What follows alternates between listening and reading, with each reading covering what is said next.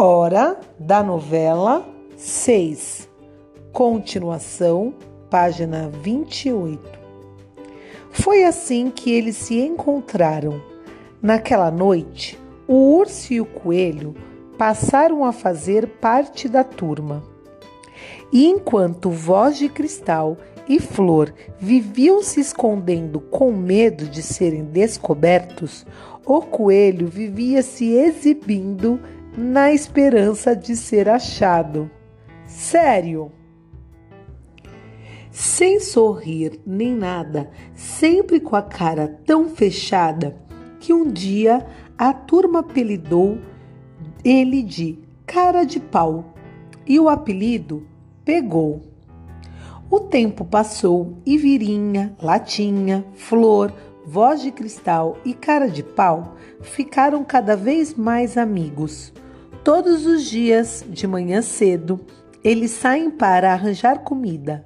Vai cada um para um lado. Cara de pau é sempre o último a voltar para o terreno baldio.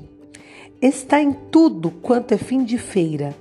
E antes que os varredores de rua apareçam para limpar o que os feirantes deixaram, cara de pau enche o bolso xadrez com os restos de couve, alface e cenoura que ficaram jogados na rua. Explicação do bolso xadrez. É o seguinte: um dia desses, cara de pau estava se queixando. Queria tanto um bolso, acho tão difícil viver sem bolso. E daí por diante deu para resmungar. Cada dia que passa, acho mais complicado viver sem bolso. Quando Viri encontrou numa lata de lixo um retalho de pano xadrez vermelho e branco, logo pensou: vai dar um bom bolso pro cara de pau. Deu mesmo. Costuraram o bolso na barriga do coelho.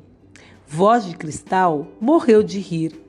Achou que o amigo tinha ficado com pinta de canguru mas cara de pau nem ligou e está sempre dizendo que a vida com bolso é muito melhor.